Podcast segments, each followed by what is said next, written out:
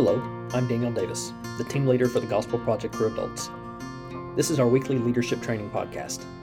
This week we are beginning a new unit titled God's Glory in the Face of Christ. So we are on Unit 24, Session 1, titled Jesus is the Way.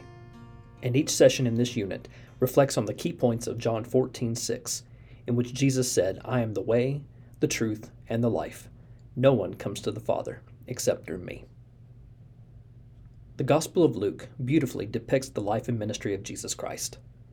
The climax of Luke's Gospel, like the other Gospels, is the crucifixion and resurrection of Jesus. But the heart of Luke's Gospel is the travel narrative, found in Luke 9:51 through 19:27. This section begins with a statement about Jesus setting his face to go to Jerusalem, where he knew he would be crucified.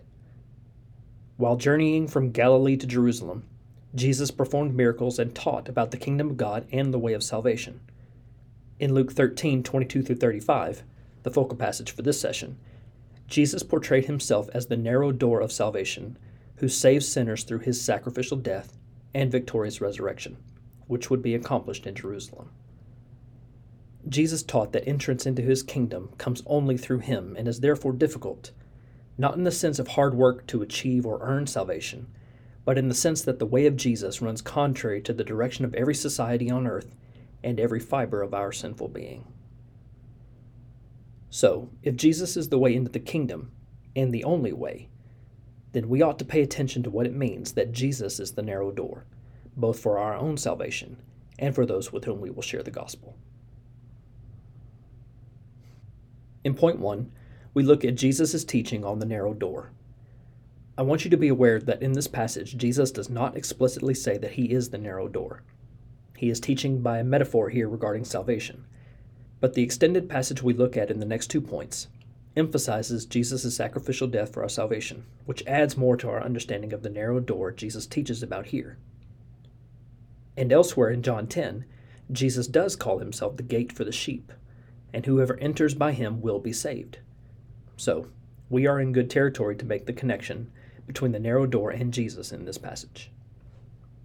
Jesus' phrase, make every effort to enter through the narrow gate, in verse 24, should not be understood as Jesus suggesting human beings earn their salvation by their own effort. As the commentary says on leader page 131, this would go against the New Testament's teaching on salvation by grace through faith, from Ephesians 2 and Romans 3. Rather, we should see this as Jesus' exhortation to urgency and earnestness because there is only one door to salvation the narrow door, faith in Jesus Christ alone. And that door is open now for all who would believe in Jesus. But it will not always be open. Death, apart from faith, closes that door for unbelievers. And at Jesus' second coming, that door will be shut to all who refuse to come to Christ in faith. There may be many associated with Jesus and his church, but apart from saving faith, these people are on the broad path to hell and destruction, where there will be weeping and gnashing of teeth.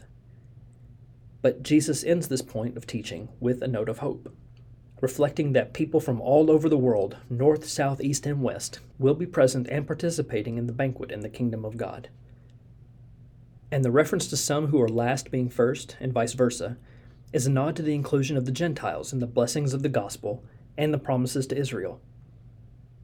The door is narrow, Jesus Christ is the only way into the kingdom to the Father. But that door is still open to all who will repent of their sin and put their faith in Jesus Christ alone for salvation.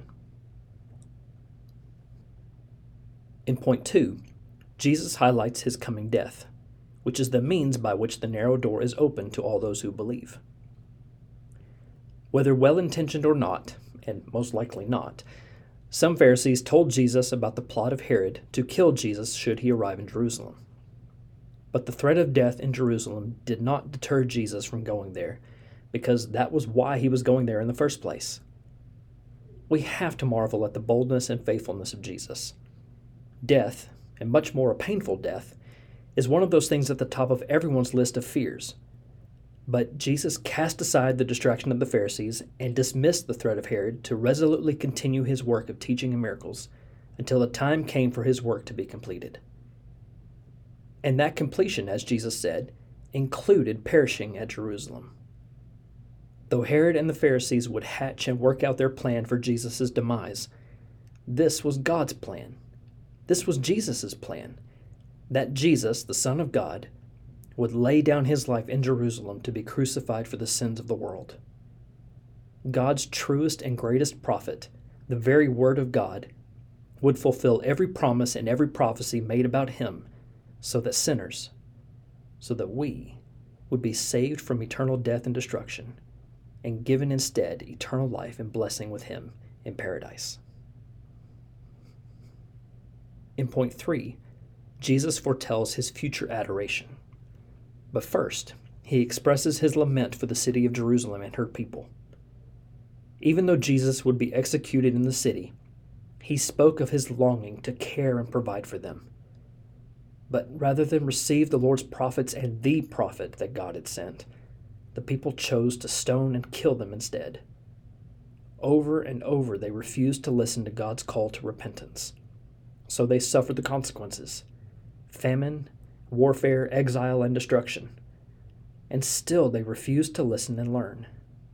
So they would proceed with crucifying the Son of God and incur the Lord's wrath and judgment. But again, Jesus sounds a note of hope.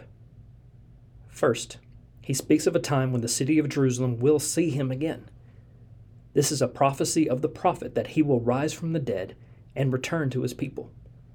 And second, when he returns, there will be people from among Israel, from among the city of Jerusalem, who will proclaim, Blessed is he who comes in the name of the Lord. The commentary on Leader page 135 shows how this ultimately describes a future time at the last day. On that day, all who have believed in Jesus Christ, crucified and resurrected, will rejoice at his coming and the salvation he brings with him, for all who have faithfully endured the persecution and punishments of this world for the sake of our Savior. While all may come to Jesus in faith for salvation, many will not, choosing instead to trust in some other way to be saved. Yet Scripture is clear that Jesus is the way, the truth, and the life. No one comes to the Father except through him. Because the way of salvation is narrow, we believers must keep Jesus central in all we do, helping others to fix their gaze on Him in faith and trust in Him alone for salvation, because only Jesus can save. Thanks for listening to this week's leader training for the Gospel Project for Adults. For more resources to help you focus your ministry on the gospel, please visit gospelproject.com.